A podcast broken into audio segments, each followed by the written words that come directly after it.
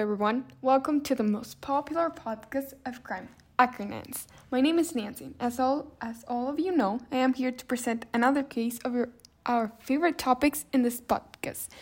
They are very dark topics, not for many people. Serial killers. And today I'll be presenting the case of a man named Harold Shipman. Thanks for everyone's surprise. He was a doctor, and doctors are supposed to save lives or delay death.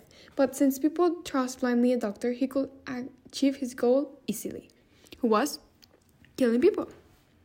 Harold Shipman, also known as Dr. Dead, was a general practitioner. For people who don't know, it's a doctor specialized in treating patients with chronic illnesses.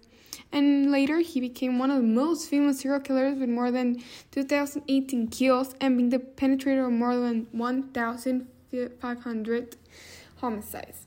80% of which involve women as victims. Early years Harold Frederick Shipman was born in Bestwood Country, Nottingham, England. He was the second of four children of Harold Frederick Shipman, a truck driver, and Vera Britton. His working class parents were devoted Methodists. Growing up, Shipman proved to be an excellent rugby player in youth leagues.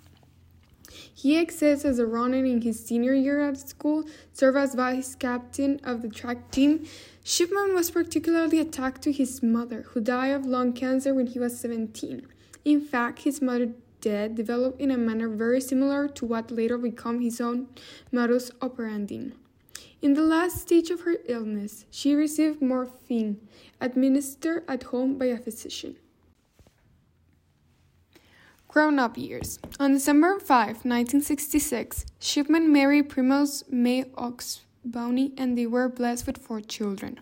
Shipman received his medical degree from Leeds Medical School in 1917. His first job as a general practitioner was at Abraham Ormerod Medical Center in Todmorden, where he staff of working at Pontefract General Infirmary, West Yorkshire.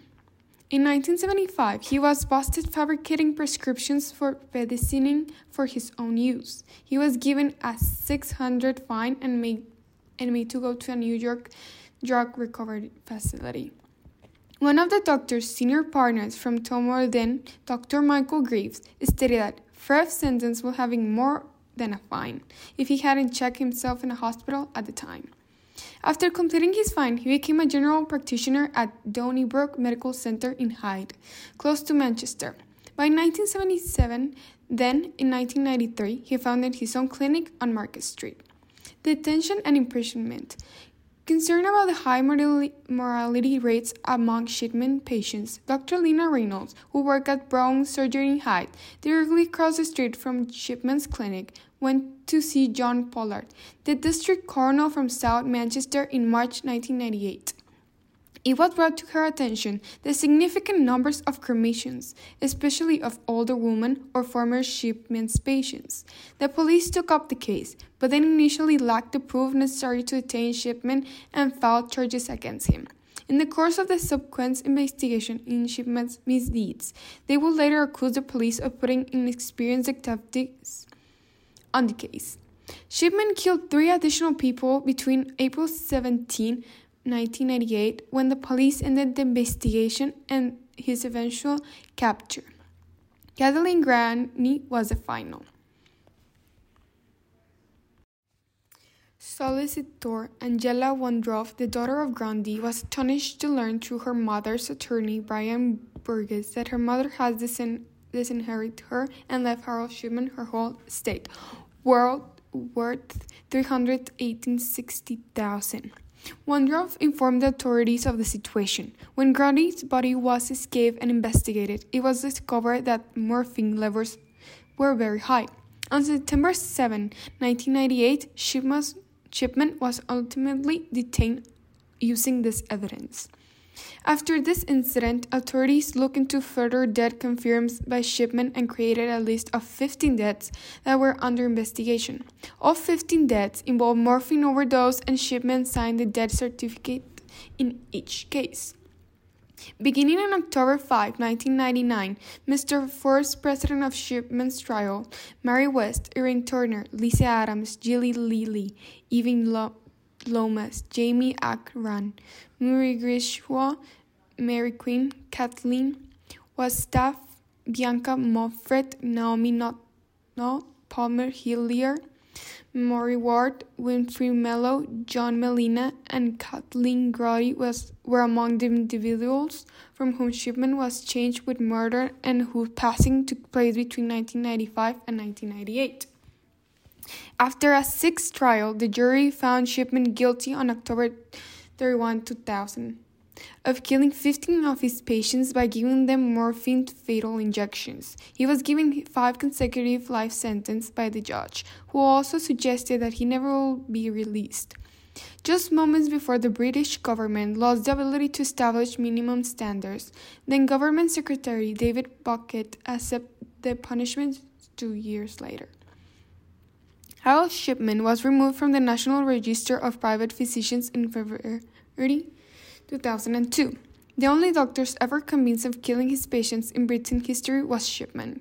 Dr. John Bodkin Adams, who accused of killing 160 of his patients over the course of 10 years in 1957, and his case was dismissed as a potential being a precedent for Shipman.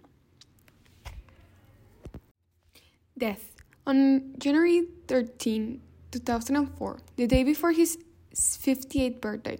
Shipman hanged himself in his cell in Wakefield Prison. He was pronounced dead at 8:10 according to a statement from the prison system. Shipman used bed lines and hanged himself from the bars of his cell window. Actually, many people were glad of that of the occurrence. Although Shipman apparently told his parole office that he was preparing suicide to protect his wife's financial security after he lost his National Health Service pension he received for his suicide was never made public. The aftermath. When Shipman started killing patients, how many of them killed are unknown. According to a report of Shipman's operation from July 2002, between 1975 and 1998, he killed at least 215 victims. Many additional strange deaths, according to Jude Jane Smith, could not directly described to him. Report published following his trial indicate that the majority of the victims were older women in good health.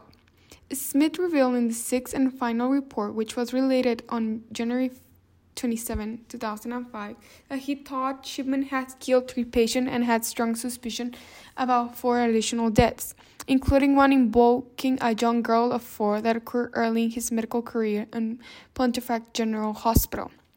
West Yorkshire. Smith came to the conclusion that 250 people were certain Shipman's victims between 1971 and 1998. In total, 559 patients were in his care pathway. Given that Shipman frequently served as the sole witness to facilities, in the unclear how many of these were his victims. Before I forget, I would like to thank Baya Mama, My Body Deserves the Best, for sponsoring this episode. And thank you all of you for listening to this episode. And I hope you like it and see you next time.